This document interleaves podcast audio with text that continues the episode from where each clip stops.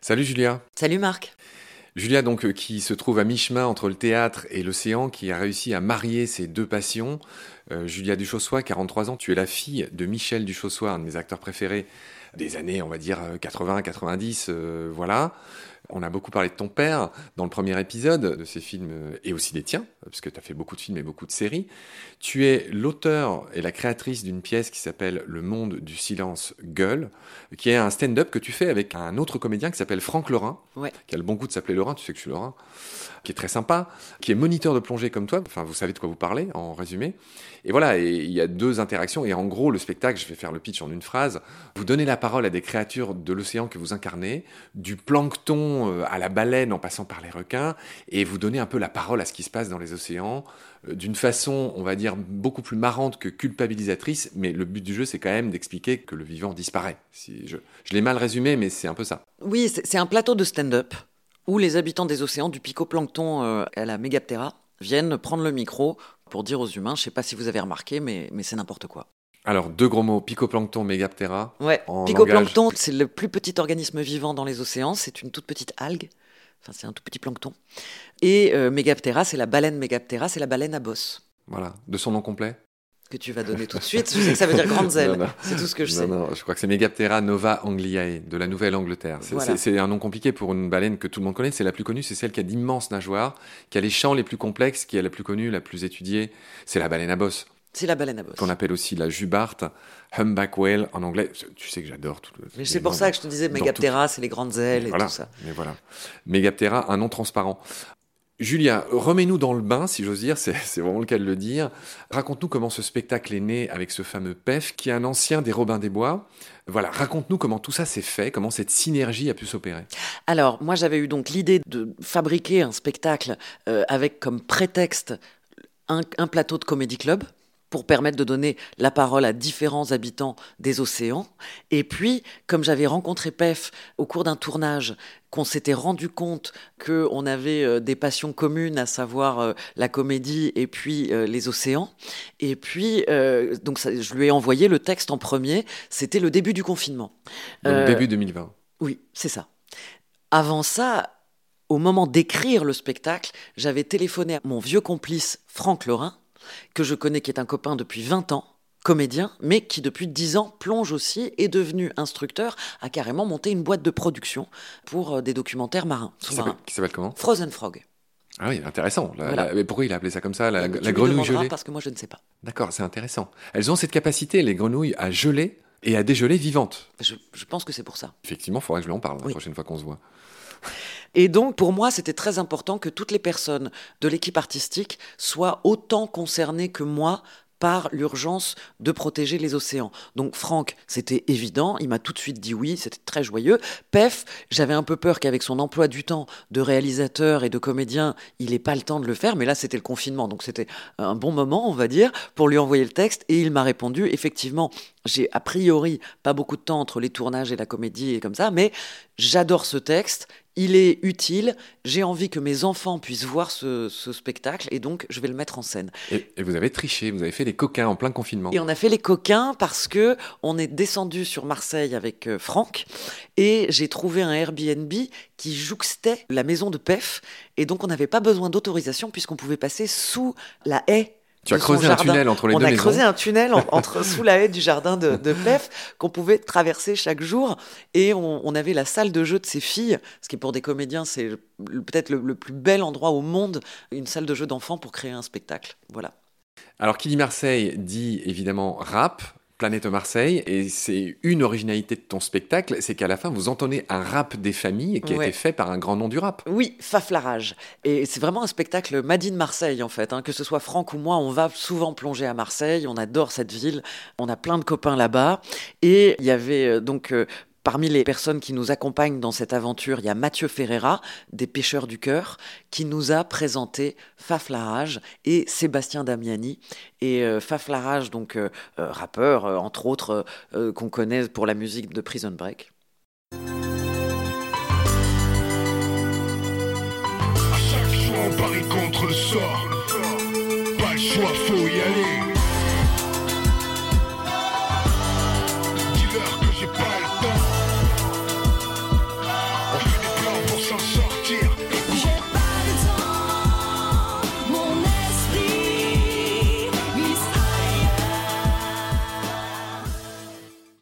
Dans le domaine artistique, euh, tu as su t'entourer, ma chère Julia, puisqu'il me semble qu'il est aussi question d'un Sébastien Salingue, qui est un auteur de BD, qui a aussi à voir avec ce spectacle. Alors c'est plus pour l'après, mais... euh, Oui, c'est pour l'après-spectacle. En fait, euh, je fais lire mon texte à des copines qui ne sont pas comédiennes, qui ne sont pas du métier, pour voir ce que des personnes non concernées peuvent penser du texte. Et l'une d'entre elles revient vers moi en me disant, écoute, en le lisant, j'ai adoré, mais j'aurais bien aimé qu'il y ait des images pour l'expliquer à mes tout petits.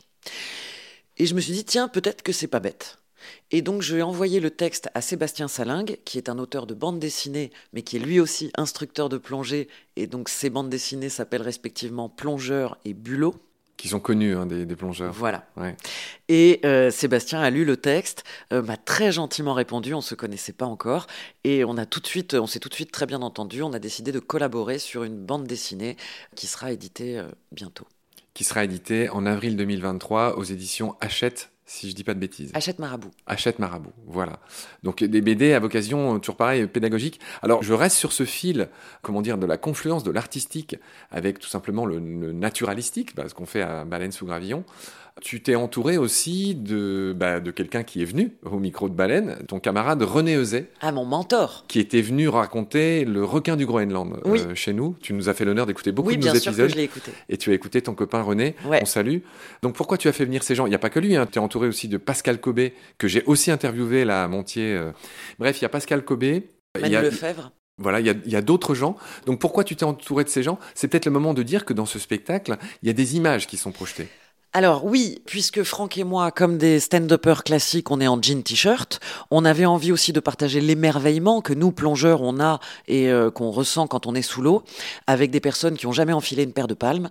Et donc du coup, bien sûr, c'était par l'image sous-marine que ça pouvait se faire. Et comme j'ai eu moi la chance euh, d'apprendre l'image sous-marine avec René, c'est évidemment René que je suis allé voir en premier. Mais après ça, il y a plein d'autres amis, puis aussi des productions comme Le Cinquième Rêve, euh, euh, voilà. Steven aussi, euh, qui, qui nous a donné des belles images de requins. René Euzet, on va rappeler que, que voilà, c'est celui qui a notamment fait euh, pas mal de, de prises de vue dans Océan de Jacques Perrin. Il nous l'avait raconté dans ces épisodes. Ils ont inventé des techniques pour pouvoir filmer, je crois, des macos en laissant traîner des caméras à côté d'un appât. Le maco qui est le, le requin le plus rapide du monde, hein, qui peut faire des pointes, euh, si je dis pas de bêtises, à- 80 km à pas loin de 70-80 km heure en effet. Un requin taillé pour la course.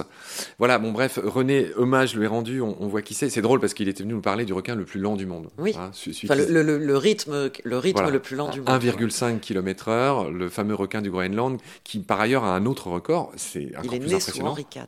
Alors, il est né certains individus, euh, mais qui pourraient vivre plus de 500 ans. Qui s'économisent tellement qu'ils pourraient vivre plus de 500 ans. C'est pas une blague, on en parle aussi dans ces épisodes, et aussi dans des épisodes de Petit Poisson deviendra podcast avec Bill François. Tu vois, moi aussi, je fais mon auto-promo. Ma chère Julia, tu fais oui de la tête. Est-ce qu'on a tout dit sur les, sur les coulisses de ton spectacle? C'est un spectacle bah, qu'on fait un peu en partenariat avec Baleine Gravillon. Dès qu'on s'est rencontrés, moi aussi, je suis tombé amoureux de ton projet, et donc on s'est dit qu'on qu'on pourrait unir nos efforts. C'est pour ça aussi que je t'invite. Mais sur le site euh, du spectacle, tu renvoies à toutes sortes d'associations, lesquelles et pourquoi? Voilà, le but, le propos de ce spectacle, c'était un peu de servir de relais entre les associations de protection marine et le grand public. Euh, quand je dis grand public au sens très très large, c'est-à-dire moi je m'adresse aux personnes qui n'ont jamais enfilé une paire de palmes. C'était vraiment l'idée de départ de ce spectacle, de dire il y a quand même une énorme partie de notre population, enfin de la population euh, mondiale, qui n'a aucune idée de ce que c'est que le poumon bleu, de quoi on s'appelle la planète bleue, quelle est l'importance de l'océan dans nos vies et quelle est cette connexion qu'on- dont on ne peut pas se passer avec les océans. Pour la plupart des gens parisiens que je croise, comment on respire Grâce à l'Amazonie? Voilà, c'est la plupart du temps la, la réponse qu'on a. Je veux bien que tu nous rappelles l'importance du poumon bleu, euh, justement. Bien sûr, bah, la planète bleue déjà, plus de 72% de terre immergée.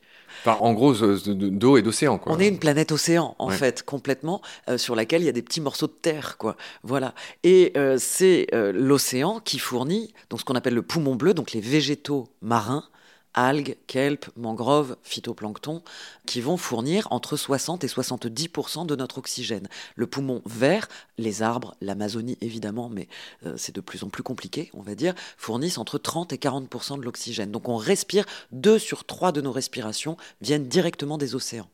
D'accord, j'en étais à une sur deux, mais euh, Mais euh, dans tous les cas, c'est plus de la moitié de, ce de l'air qu'on respire, on, va dire ça pour mettre tout le monde d'accord. On la doit à l'océan et en grande partie au phytoplancton. Tu as ajouté les mangroves, c'est peut-être de là que vient notre différence, enfin, d'autres choses que le, que le plancton. D'accord. Julien, on va en venir au, grand ressort de, ton spectacle, Le Monde du Silence Gueule, euh, qui se joue euh, à Paris au Lucernaire, mais qui, qu'on espère, va bientôt partir euh, tourner en, province, que tout le monde ait la chance de le voir. Évidemment, on essaie de pas être parisianiste, hein, même si toi et moi, on a la malchance d'être parisiens, hein, on, s'enfuit de Paris dès qu'on peut. Tout ça pour dire que voilà, le, principe de ton spectacle, me semble-t-il, que j'ai vu évidemment, c'est l'anthropomorphisme. C'est-à-dire que tu vois, on fait l'inverse. Victor Hugo, il disait aimer, c'est agir. Et moi, je dirais plutôt pour agir, il faut aimer d'abord. Donc du coup, pour que ce grand public qui n'a pas forcément conscience de l'importance de l'océan dans nos vies et qui a bah, euh, ses problèmes, enfin chacun a ses problèmes à lui, euh, j'en avais marre de, croiser des copains parisiens qui en fin de journée me disaient oh là là attends moi j'ai eu une grosse journée au boulot alors tes problèmes d'écolo et, voilà d'un coup l'écologie et, la ville ne pouvaient pas se euh, communiquer et, et je me disais comment je vais faire pour expliquer des grands principes très importants et finalement un peu compliqués quand on les explique d'un point de vue scientifique à des personnes dont c'est pas l'univers du tout. Comment je vais faire pour faire passer ça? Et j'ai essayé de le. Du coup, l'idée c'était de le faire passer par le divertissement, d'où le comédie club, d'où l'anthropomorphisme pour s'attacher aux poissons, entre autres, mais aux animaux, aux habitants des océans. Eh ben, je me suis dit que les finalement, cet anthropomorphisme, ça permettait de s'identifier et donc euh, de s'attacher. Donc on va évidemment diffuser euh, des extraits du spectacle, alors dont la qualité est pas topissime, mais, mais qu'on espère quand même correcte pour celles et ceux qui nous écoutent. Et c'est toi qui vas les introduire. La, première chose, c'est que euh, ton grand but dans ce spectacle, tu l'as déjà partiellement dit, c'est de désamorcer la culpabilité du public.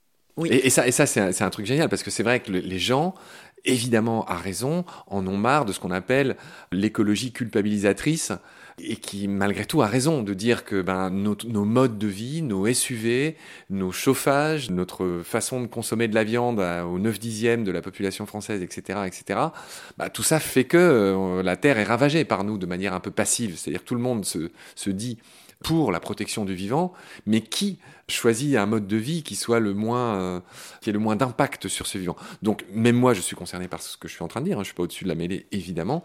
Donc voilà. Donc toi, tu choisis de ne pas en remettre encore des coups derrière la casquette des gens, mais de les faire rire. C'est ce que tu disais à l'instant. De les divertir, en tout cas. De les divertir et faire passer les messages en les divertissant. Voilà. Et donc, le premier costume que vous revêtez avec Franck, ton collègue, acteur, comédien de ce spectacle, c'est celui du picoplancton. Et puis petit à petit, vous montez comme ça en volume dans, la taille, si j'ose dire, des, êtres qui peuplent l'océan. Donc, on l'a dit au début, hein, vous passez du plancton à la banane, mais par plein d'intermédiaires rigolos. Et donc, en gros, c'était quoi l'idée de parler du pico et du phytoplancton? Bah, Il me fallait une ligne, hein, si tu veux, pour commencer à écrire le spectacle. Et donc, je me suis dit, bah, tiens, je vais faire une espèce de chaîne alimentaire. Et euh, pour moi, un des plus grands principes à expliquer, le plus important à faire passer aux gens, c'était ces 70% d'oxygène, c'était ce poumon bleu. Et pour ça, c'était le picoplancton, évidemment, euh, c'est une algue minuscule donc qui mesure 0,00002 mm et invisible à l'œil nu. Et j'avais l'image, tu sais, de, bah là encore, les moins de 20 ans ne verront pas de quoi on parle, mais tu te souviens de cette pub pour le petit Pimousse? Ah oui. Tu avais une, loupe comme ça qui arrivait sur une toute petite. Petit mais costaud Oui, c'est ça. C'est ça, ouais. Et il y avait une loupe qui, qui le montrait comme ça euh, en gros plan et il se mettait à gueuler comme ça. Ah euh, euh, et, et j'avais vraiment cette image-là pour le picoplancton, c'est-à-dire que j'imaginais ce minuscule organisme mais qui était furieux contre la race humaine et qui, un peu avec le procédé du cirque de puce, on ne le voit pas mais on l'entend parler. Euh, c'est Franck qui utilise. Bah, Franck fait la voix française de Ryan Gosling et donc c'est la voix française de Ryan Gosling qui, euh, qui fait ce petit picoplancton qui vient, qui commence le spectacle en hurlant sur les humains. Voilà, bon, pour expliquer l'absurdité quand même de, notre situation. Et puis le phytoplancton qui arrive beaucoup plus tranquille en prof de yoga pour, euh, pour parler de l'oxygène. Alors explique ce que c'est. Alors tu as très bien expliqué la, la petitesse du petit pimousse du picoplancton. Donc le phytoplancton, pour être clair, c'est le plancton végétal, hein, parce qu'il y a aussi le zooplancton. Oui. Ok, on va se débarrasser des mauvaises vibes. D'abord, je me présente bien sûr, salut. Je suis le phytoplancton. Alors comme mon camarade Pico, je suis une algue, tu vois, minuscule, mais dix mille fois plus grande que lui, donc vous pouvez me voir. Et alors je flotte sur les océans dans ce qu'on appelle une dérive passive au gré des courants marins. Ok.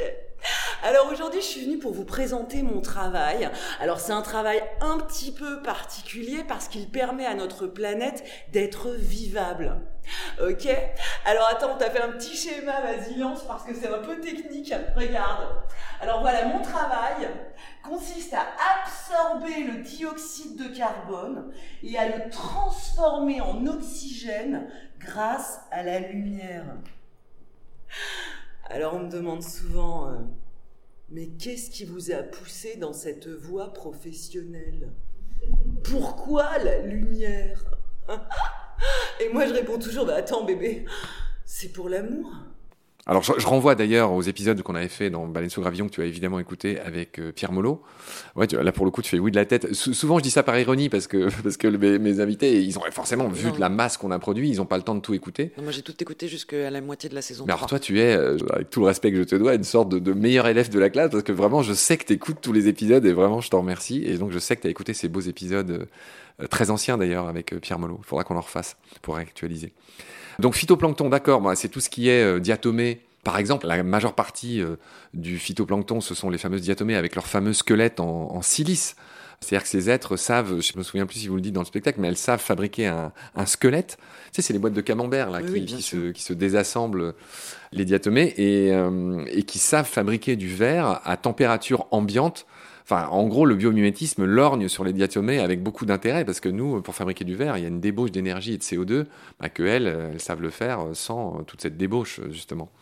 Et en plus, en étant utile à la fin, vu que c'est elles qui, euh, qui rejettent de l'oxygène, qui est un déchet pour elles. Alors voilà, est-ce que tu veux ajouter quelque chose sur le plancton ou euh, est-ce qu'on peut enchaîner sur le corail? On peut enchaîner sur le corail, écoute. alors le corail, donc euh, tu, l'as dit très bien, tu montes un peu en taille en tout cas et dans la pyramide alimentaire des océans hein, qui, a des niveaux trophiques plus complexes que sur Terre. hein. Il y a, a 8-9 niveaux trophiques dans l'océan, il y en a un peu moins sur Terre, hein, les herbivores, les carnivores, nanani. Euh, Dans l'océan c'est un peu plus complexe, mais à chaque fois il y a une espèce de montée en taille. Et voilà, et le corail c'est un des premiers niveaux aussi puisque le corail se nourrit de plancton justement, donc j'imagine que le lien il est là. Qu'est-ce que tu racontes sur le corail? En fait, c'était surtout expliquer, raconter le corail. La plupart des personnes, du grand public, encore une fois, nous, euh, amoureux déjà du vivant, et pour nous, c'est évident de ce que c'est que, le- ce que c'est que le corail. Tu vas demander à monsieur, madame euh, dans la rue, comme ça, il y a, il y a de fortes chances pour qu'on ne puisse pas te répondre euh, à la question est-ce que c'est un minéral, un végétal ou un animal? Donc, déjà sur cette question de base, et puis ensuite, parce que c'est un petit peu détroit, euh, parce que c'est un animal vraiment très très particulier, puisqu'il il est en symbiose avec une petite algue et que son squelette calcaire va finalement fabriquer des récifs. Donc on est un petit peu à la croisée de ça, c'était compliqué à expliquer. Et donc j'ai utilisé l'image du soldat, du militaire, parce que c'est pas un animal, c'est des milliers de polypes euh, qui sont comme des, qui, qui sont pas comme, qui sont des clones, voilà, et qui, et qui partagent la même peau. Et donc j'ai eu l'image de cette armée de polypes, comme ça, qui, qui allait conquérir de nouveaux territoires. On va écouter un extrait. Bonsoir. L'amour, c'est formidable, bien sûr. Mais il est un temps pour la dérive passive et un temps pour le courage et pour le combat. Je me présente, Amiral Madréport. Aïe. Cinquième division de corail dur. Tout d'abord, je tiens à clarifier ma nature, constatant trop souvent que les humains ne sont pas foutus de me classer. Minéral, végétal, animal, on est dans le soir. Où là, on se redresse. Alors, t'es une tronche de pâquerette Non? Bah voilà, ça ressemble à un caillou? Non plus. Donc je suis Je suis un Oui, bonne réponse, bien, repos. Je suis un animal, un animal exceptionnel, unique en son genre, puisque lui-même formé de milliers de petits animaux appelés polypes. Les polypes fabriquent un squelette calcaire, une structure sur laquelle ils établissent leur base. Car dans toute chose, chaque polype est un soldat.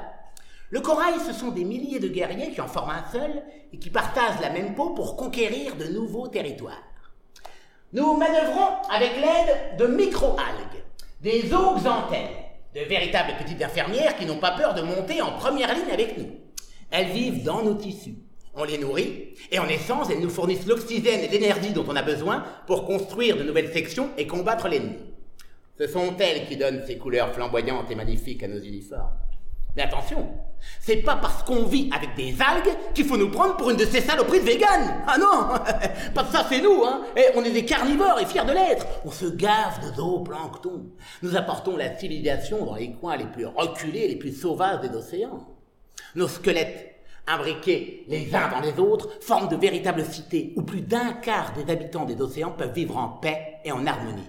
Ils dépendent de nous, de notre courage et de notre détermination.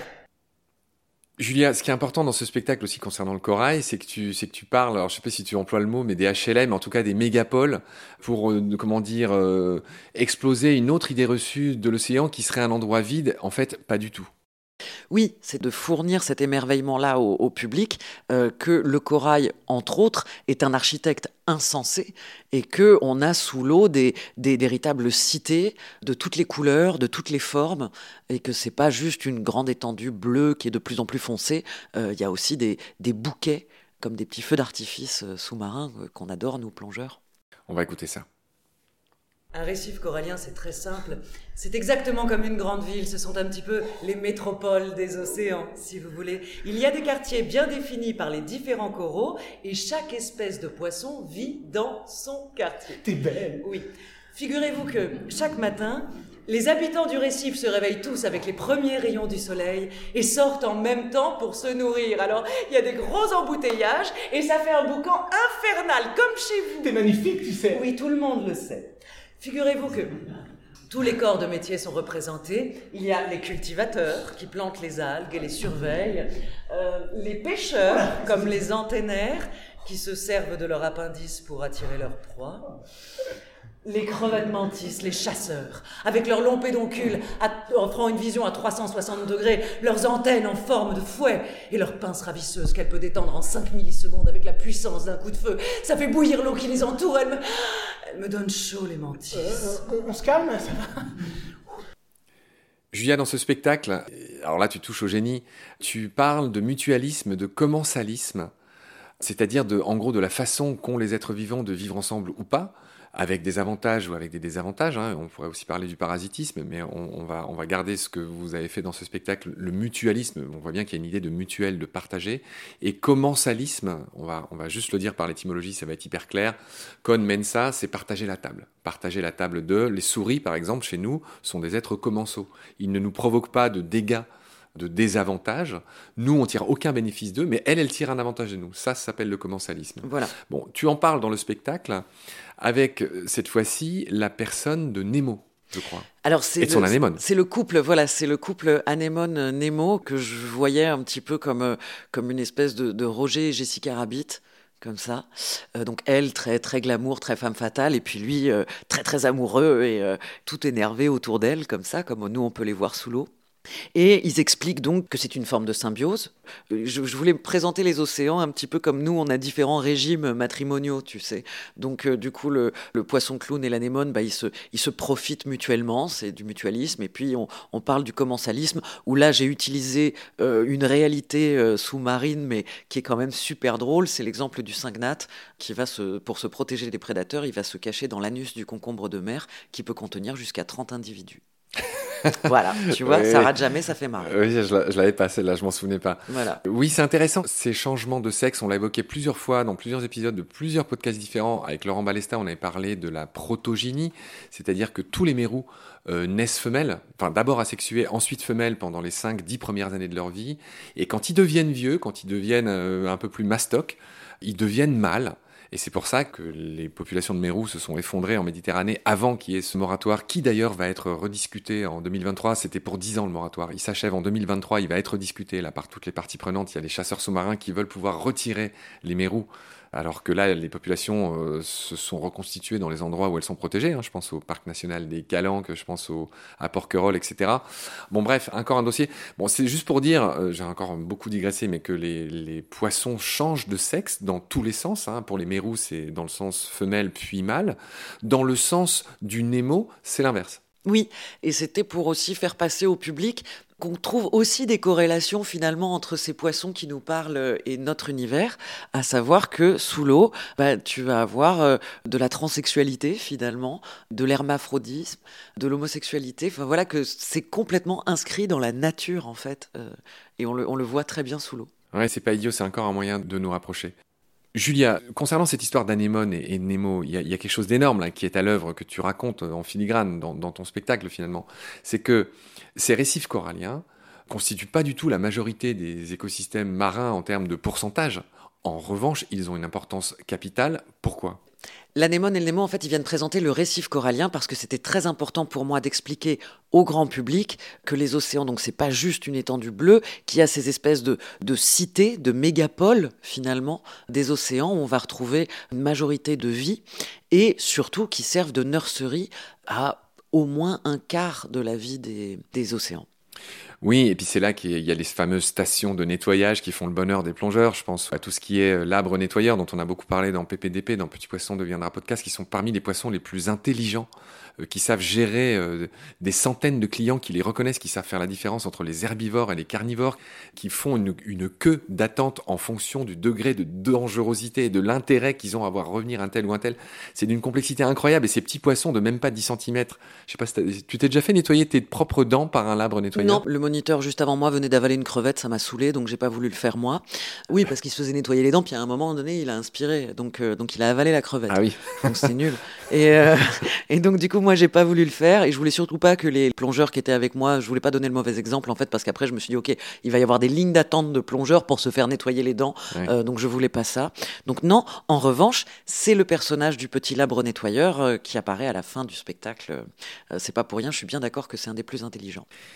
Oui, oui, euh, comment il s'appelle euh, L'abroides dimidiatus, de son petit nom scientifique. Oui, enfin bref, c'est ce petit poisson noir et blanc finalement, euh, qu'on croirait en pyjama, qui est incroyable et qui est le symbole de ces stations de nettoyage qui sont très prisées dans les océans. Les plus gros poissons viennent se faire nettoyer, oublient de, évidemment de boulotter leur Figaro, c'est-à-dire leur coiffeur, leur nettoyeur, et ils présentent leurs énormes mâchoires, ils vont dans les ouïes, etc., nettoyer les branchies où il y a beaucoup de parasites, etc. Ok, donc ça c'est ce qu'on pouvait dire sur l'importance des récifs euh, sur Terre comme les mangroves hein, d'ailleurs, tous des écosystèmes qu'on rase souvent euh, par mégarde ou pour construire des hôtels ou des, euh, la crevetticulture par exemple. donc c'est important d'en parler dans, dans, ton spectacle.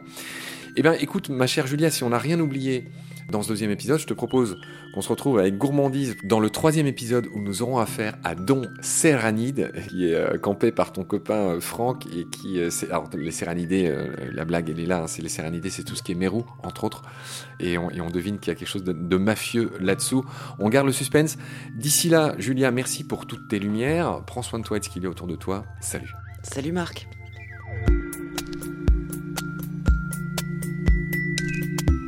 Pendant notre combat, nous deux, tu avais l'œil du tigre, tu en voulais ce soir-là. Il faut que tu retrouves ça maintenant. Et la seule façon, c'est de recommencer au commencement. Tu vois ce que je veux dire?